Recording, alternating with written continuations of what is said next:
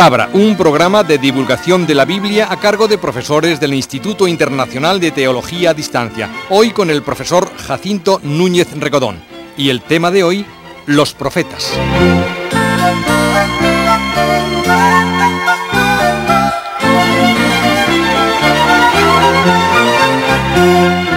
Buenos días, profesor Núñez Regodón. Buenos días. Un tema sugestivo, interesante, riquísimo y por el que todos nuestros amigos radioyentes estarán, si no suspirando porque acaso no sabían que hoy correspondía este tema, pero sí satisfechos en este momento porque se les abre la oportunidad de profundizar ¿no? en el conocimiento de estos personajes extraordinarios. Exacto, yo al preparar esto también le había puesto adjetivos y había dicho que el fenómeno del profetismo es un fenómeno complejo y original pero estos dos adjetivos hay que explicarlos porque si no, no terminan por decir nada, terminan por no decir nada.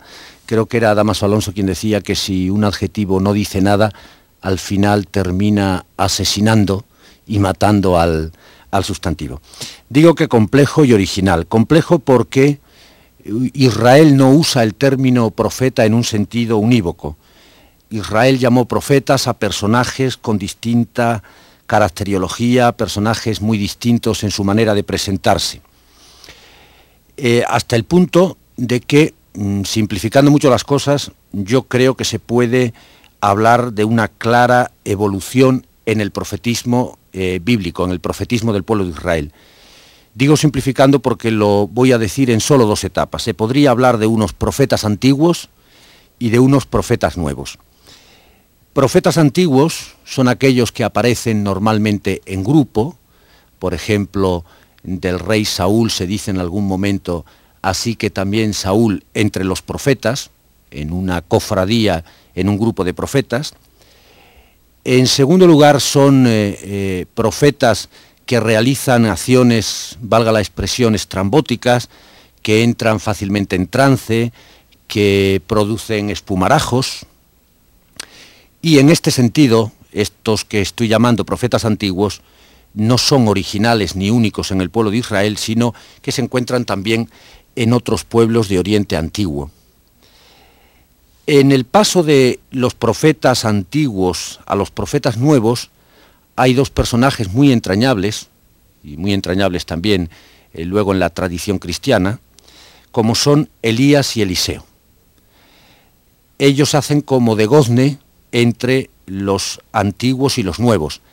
Estos que podríamos decir los profetas clásicos, los profetas escritores, y que se diferencian de los anteriores en que ya no actúan en grupo, sino que son figuras individuales y por cierto con una fuerte personalidad, no realizan acciones estrambóticas, sí que realizan algunas acciones simbólicas de las que hablaré al final, pero que tienen sobre todo su fuerza en la palabra. y de hecho, pues ahí están los libros que nos han dejado, que llevan su nombre. No quiere decir que los hayan escrito ellos en su integridad, en su totalidad, sino que fácilmente han sido recogidas luego posteriormente sus palabras por los propios discípulos.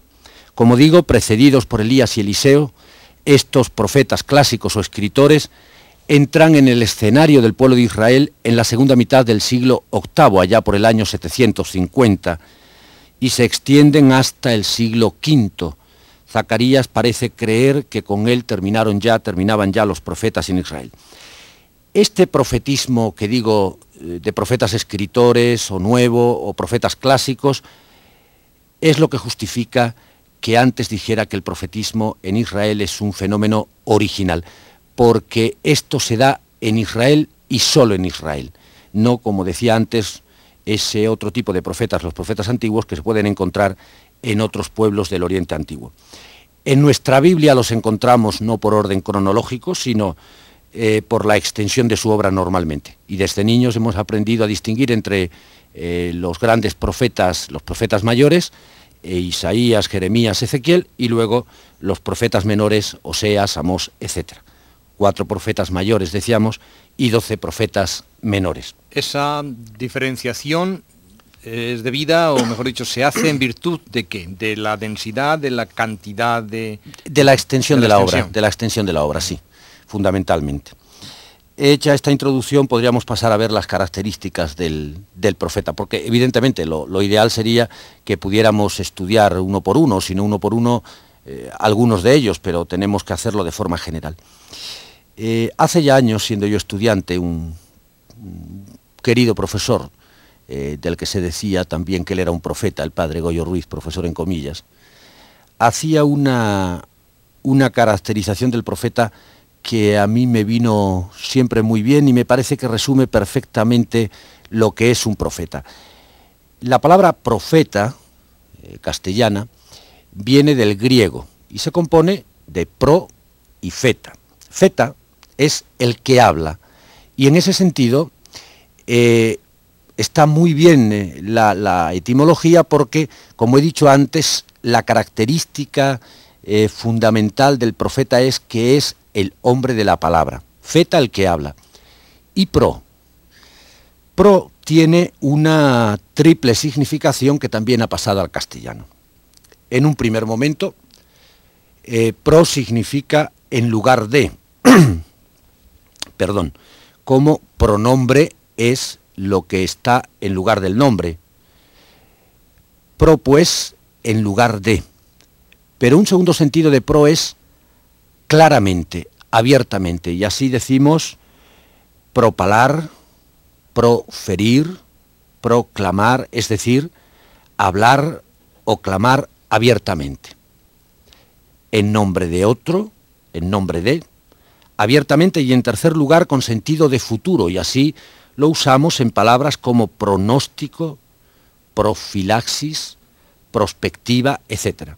Según esto, recogiendo esa triple significación de pro, diríamos que el profeta es el que habla en lugar de otro, abiertamente y con proyección de futuro. Y ahora vamos a ir viendo cada una de estas características que, como digo, me parece que resumen muy bien lo que es el profeta bíblico. Sí, porque usualmente, coloquialmente, se ha simplificado, ¿no? Y se suele hablar del profeta en el último sentido, como el que anuncia el futuro, casi única exclusivamente, y acaso, y sin acaso, en la Biblia efectivamente. no es ese quizá el sentido mm, es uno de ellos es uno de ellos y desde luego no, normalmente no en el sentido de que adivina el futuro. Sí que tiene que ver con el futuro, pero no porque lo adivine, ¿verdad? De acuerdo. Eh, decía que la, primera significación de pro nos hablaba eh, de cómo el profeta es el que habla en lugar de otro. Y en este caso es verdad que otro debe escribirse con mayúscula. El profeta en este sentido es un vocero, y así se sienten ellos, como altavoces de Dios. Eso explica el recurso tan frecuente en la literatura profética, oráculo del Señor, así dice el Señor, son conscientes de que tienen una palabra que no es suya, que la han recibido y que la tienen que transmitir.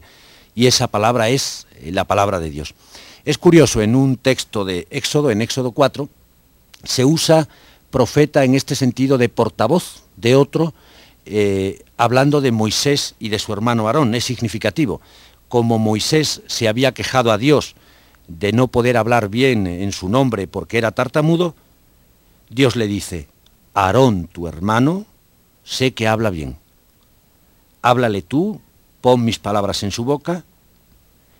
Aarón, tu hermano, será tu profeta. Es decir, Aarón, tu hermano, será el que hable en lugar tuyo. el profeta, efectivamente, es el que habla en lugar de Dios.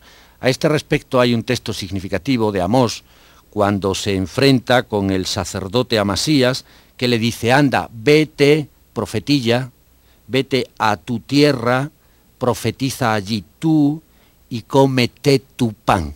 Frente a tanto tú, que dice el sacerdote Amasías, Amos responde, yo, yo no, él, él es quien me sacó detrás del rebaño, que yo me ganaba el pan y tenía mis sicómoros y fue él quien me mandó profetizar contra el pueblo de Israel.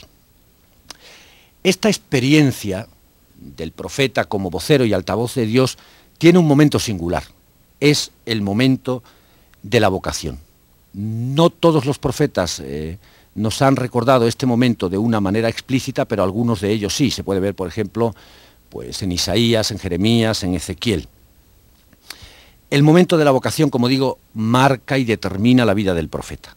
Y tiene una serie de características que me parecen muy importantes y que voy a señalar brevemente.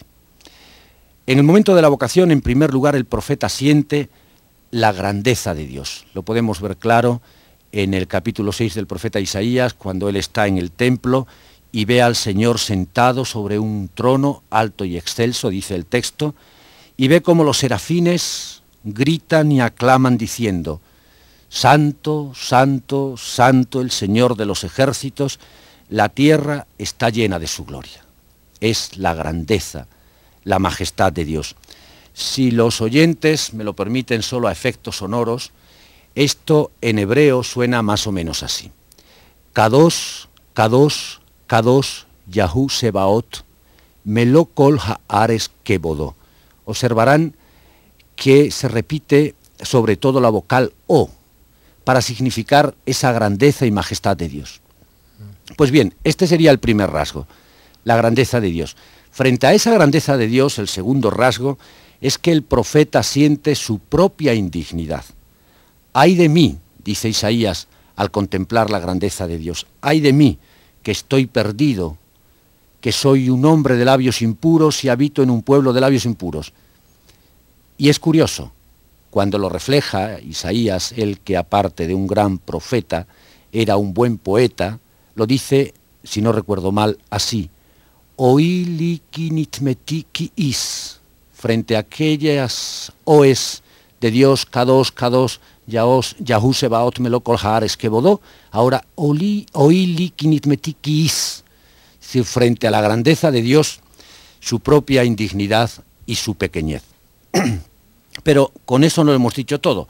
Al final, eh, contemplada la grandeza de Dios y reconocida la propia indignidad y pequeñez, se llega a un convencimiento final. El proceso de la vocación se termina efectivamente con la convicción profunda de que Dios va a estar con ellos, de que Dios está de su parte. Creo que esa sería una primera característica que define radicalmente al profeta. Es el que habla en lugar de otro y como dije antes, este otro se escribe con mayúscula, este otro es Dios. Profesor, esa conciencia de vocación, de ser llamado por Dios para comunicar su palabra, es progresiva en el profeta, es siempre progresiva de, menos a más, es instintiva, eh, intuitiva, fuerte desde el primer momento, o cada profeta en ese sentido vive su propia conciencia profética de distinto modo? Eh, yo creo que aquí hay una característica general de la experiencia religiosa, ¿eh? que en ese sentido usted y yo podríamos contestar. Es intensiva en, el momento en el que se tiene, solo que lo es de forma germinal, y luego se va desarrollando. Sí que es verdad que podríamos encontrar características distintas en unos y en otros, por ejemplo, en cuanto a la temporalidad. Hay profetas que parece que su condición eh, de tales abarca toda la vida y sin embargo otros, como Amos, algunos dicen que fue una eh, actividad eh, puntual durante unos meses o, o, incluso dicen algunos durante una semana. Pero repito, me parece que pertenece a la experiencia religiosa profunda y auténtica el que luego se va explanando y se va explicitando, pero en el momento pues tiene una carga eh, germinal donde ya está todo, ¿verdad? Esto yo creo que se ve muy claro en San Pablo. ¿Es eh, solo en un segundo momento cuando él descubre su vocación para los gentiles? Pues a lo mejor en cuanto al tiempo, pero él cuando nos lo cuenta dice que ya fue en el momento mismo de la vocación y de la llamada a la fe cristiana. Sigamos, segunda característica, ¿no? La segunda característica eh, tomando pie, como dije antes, en, en este pro que tantísimo juego nos da, sería que los profetas son los que hablan abiertamente, valientemente. Esta es una característica del profeta, que no guarda la experiencia religiosa para sí, sino que la comunica.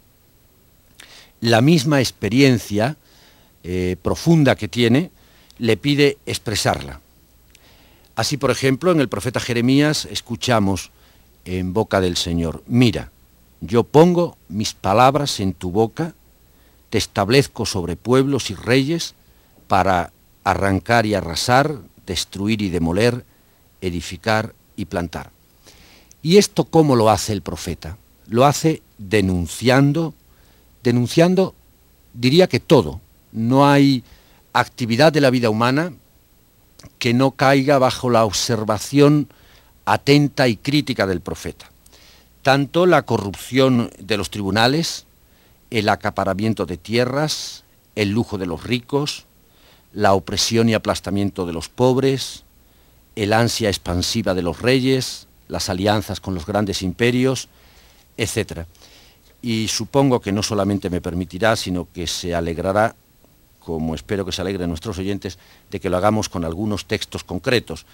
Por ejemplo, en el profeta Amós, para no andar eh, usando demasiado aquí, no perder el tiempo eh, con el manejo de la Biblia, en el profeta Amós Vemos, por ejemplo, en el capítulo 2 contra el lujo y la opresión, que el Señor dice por boca del profeta, 2, 6, 8, así habla el Señor, por tres pecados de Israel y por cuatro no revocaré yo mi fallo por haber vendido al justo por dinero y al pobre por un par de sandalias.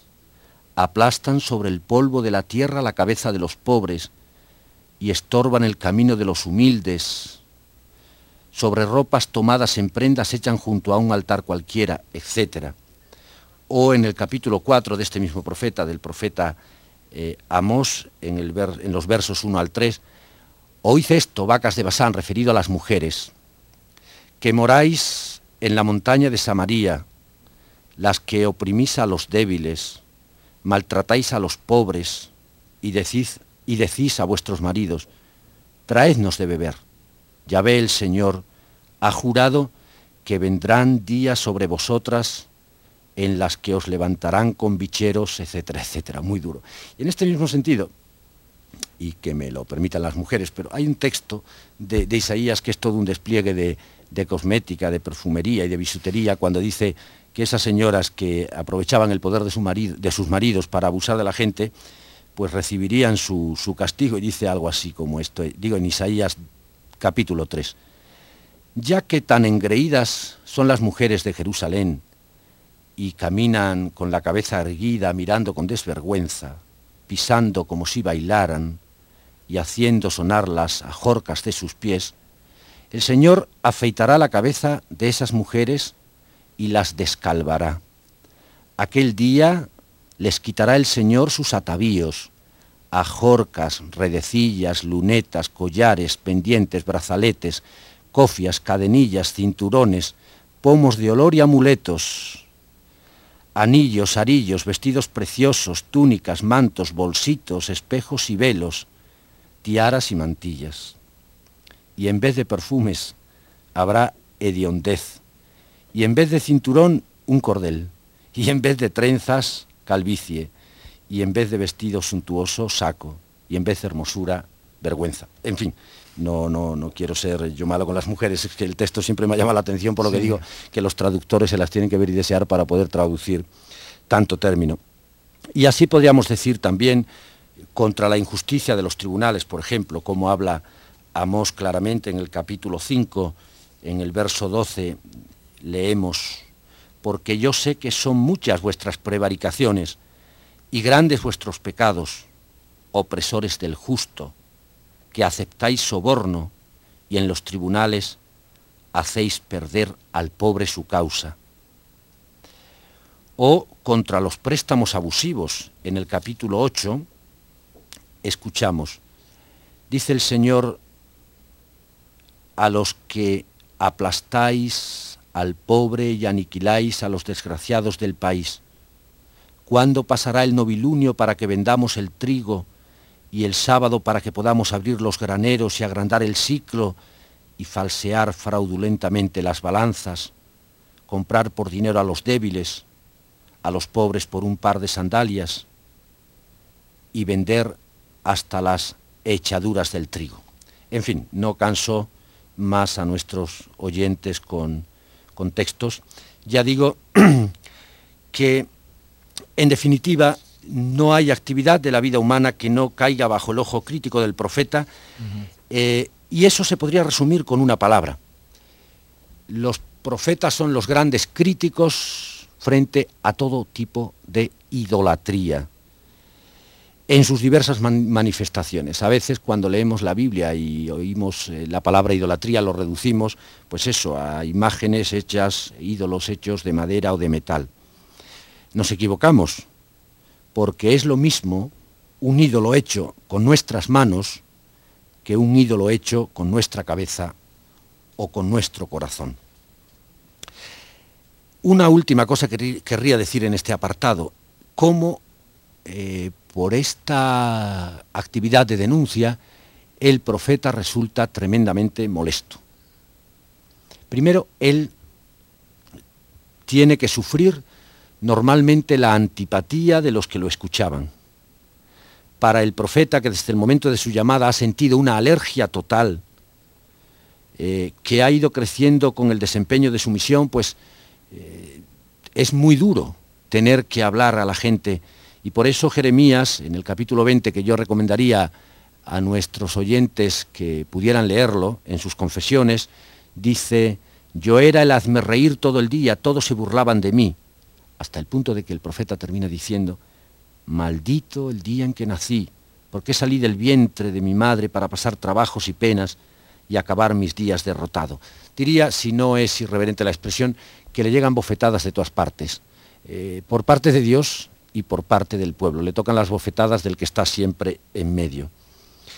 En el caso de Jeremías es particularmente dramático porque le toca ser duro con un mensaje a veces, pues eso, muy antipático a un hombre que tenía una sensibilidad y un carácter muy afable, muy, muy tierno. Claro, esto yo creo que conviene recordarlo porque a veces se entiende que profeta es un poco el que se entiende mal, no digo que se entienda siempre así, cuando se entiende mal, como una especie de deslenguado que le va muy bien y le resulta muy fácil eso de eh, jugar a profeta, de poner verde a la gente. No, el profeta es aquel, usando mm, palabras del Evangelio, que en razón del mensaje tiene que perder su propia vida de alguna manera para luego eh, volver a recuperarla. Y en este sentido, eh, esta segunda característica del profetismo, de la denuncia de la que vengo hablando, significa el primer movimiento del misterio pascual, es decir, el movimiento de muerte. Esta denuncia hacia el pueblo en la vida personal del profeta se convierte en un elemento de muerte, de morir a sí mismo, de sacrificio, de ofrenda de su propia vida. Profesor, ¿qué le parece si aprovechamos los últimos cinco minutos sobre la tercera característica eh, del anuncio, ¿no? el tercer significado, por así decirlo, del término y del concepto de profeta? Sí, tenemos que aprovecharlo porque de otra forma, si no, además esto quedaría incompleto, y, y, y frustrado, mm. ¿no? Porque, eh, ¿qué es más importante? ¿El anuncio o la denuncia? ¿La denuncia o el anuncio? La, la pregunta es tan embarazosa como cuando se pregunta a los niños a quién quieres más, a papá o a mamá. Pues en este caso habría que decir, las dos cosas son importantes. Pero si usted me apurara, yo diría, sin duda, el anuncio. Eso sí, eh, el anuncio sin olvidar eh, la denuncia. Aquí habría que recordar pues, todas esas utopías proféticas, páginas preciosas, donde los profetas han cantado un mundo en el que el cordero pace junto al lobo, el niño pequeño juega con el áspiz, las lanzas se convierten en arados, las espadas en azadas. Hablo de utopía en el sentido más positivo de la palabra, no en el sentido de una ideología. Y esto lo han hecho los profetas con imágenes bellísimas. Doy otro consejo esta mañana a nuestros oyentes si tienen ocasión, que lean los capítulos 7 al 12 del profeta Isaías y verán cómo canta y sueña este profeta el futuro con la imagen de los niños. Mis alumnos, cuando explico estos capítulos, dicen que en lugar de clase de profetas estamos en una verdadera guardería, pero aparecen niños por doquier. Y es que, repito, Isaías, un gran profeta, pero un magnífico poeta, ha sido capaz de cantar y soñar el futuro con la imagen de un niño. Y nosotros cristianos sabemos entender eh, qué niño es ese. Solamente quisiera decir antes de terminar una cosa. Es verdad que los profetas tienen que ver con el futuro y usted mismo me lo ha hecho notar antes. Pero los profetas no son unos adivinos. Hoy que tanta afición tiene la gente a consultar a magos y adivinos, eh, nada tienen que ver los profetas con esto.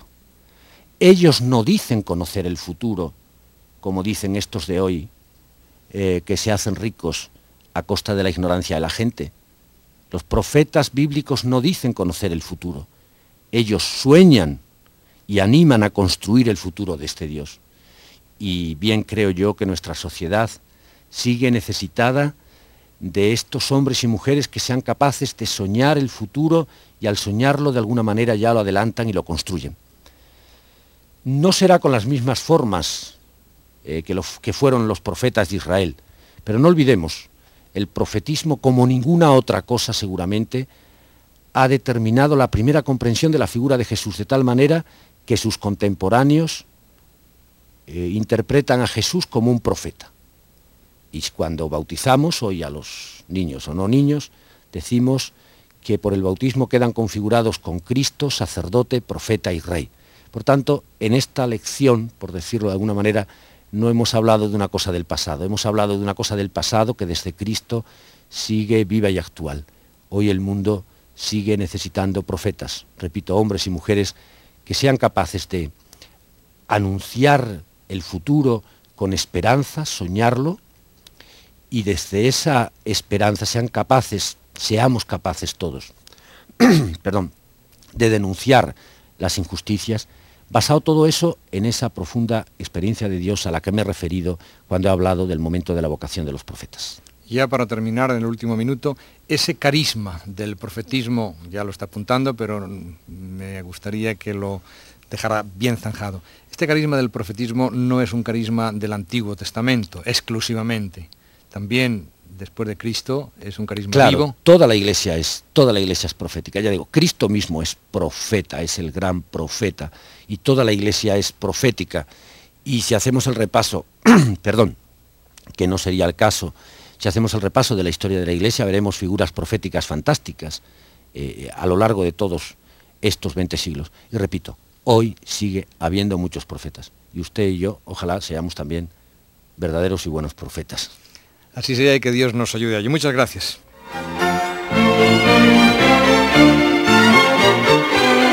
Les hemos ofrecido La Palabra, un programa de divulgación sobre la Biblia a cargo de profesores del Instituto Internacional de Teología a Distancia. Hoy, con don Jacinto Núñez Enrecodón, profesor del Instituto Superior de Ciencias Religiosas a Distancia San Agustín. Gracias. Cadena Cope.